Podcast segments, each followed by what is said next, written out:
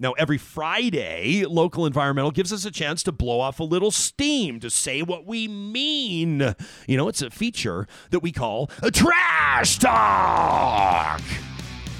All right, this one from Charlie, who says, uh, Can it be any more annoying?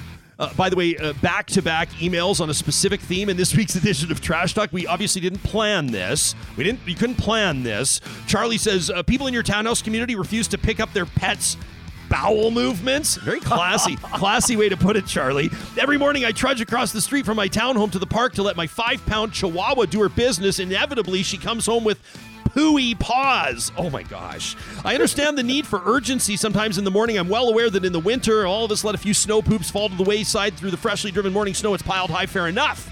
But when they freeze, it's of no concern. It's spring now. Time for pet owners to shape up and pick up.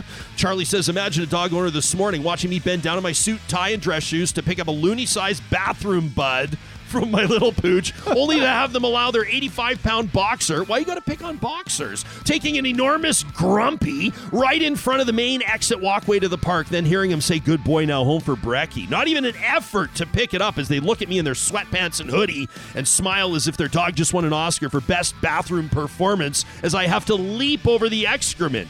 Charlie, what a storyteller. Do us all a favor. Clean up your act or your pet's act. Literally, sorry, not sorry. That from Charlie. Okay, fine. Now get this from Lauren. This one arrived. Different day than Charlie. I'm assuming they're not in the same townhouse complex. I don't know if they are. I need to know where this townhouse complex is. She says, I'm looking out our second floor bedroom window, and a neighbor from down the street who I know is walking her dog right past our house. The dog stops to sniff around a bit and then starts to settle in. And then I know what's coming up next. No big deal. Dog's got to go, right? So the dog does. And then my neighbor looks at our front door, looks left, looks right, and then leaves with the pile still steaming on our lawn. Oh. Now, I'm willing to give my neighbor the benefit of the doubt. Maybe she forgot her poo bags at home or something. But if you hear this, neighbor, and if you know it's you, says Lauren, the next time you leave something just off my front porch, it better be a bottle of wine. Okay, fair enough. This one from Dolly. Dolly can appreciate everybody's interests in Alberta Premier Jason Kenney's upcoming leadership review, but does anybody really believe there will be an ounce of legitimacy to this whole dog and pony show? Hasn't even started yet, and it already stinks to high heaven. Dolly says, as a member of the party, you better believe I will be casting casting my ballot, but I'll be honest, I'm concerned about where this thing's going to go.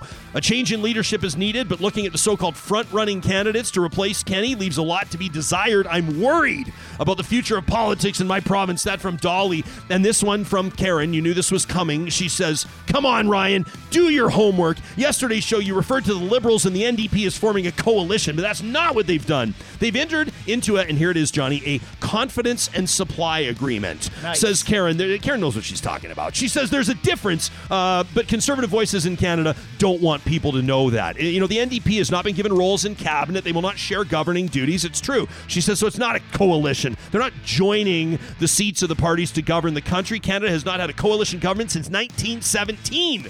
In the confidence and supply agreement, the NDP will back the Liberals on any confidence votes and on budgets until June of 2025. In exchange, the Liberals will take action on issues important to the NDP, like national pharmacare, dental coverage for low income Canadians. Two parties working together to get things done and have some stability at the federal level for a few more years, in my opinion, is a win for Canadians. That from Karen, the raging granny. Karen, I agree with you 100%. You can send us your trash talk to talk at ryanjespersen.com. That inbox is open 24 7 every Friday. Join us here as we put them out there on blast. Coming up on Monday, I can't wait to connect with my good pal Charles Adler, the Titan of Talk, will join us for a pull no punches conversation on all things news and politics across the country. In the meantime, make it an amazing weekend, friends. Be good to one another. Let's talk more about building great communities and how we can make that happen, including right here. Thanks for tuning in. We'll talk to you Monday. One love.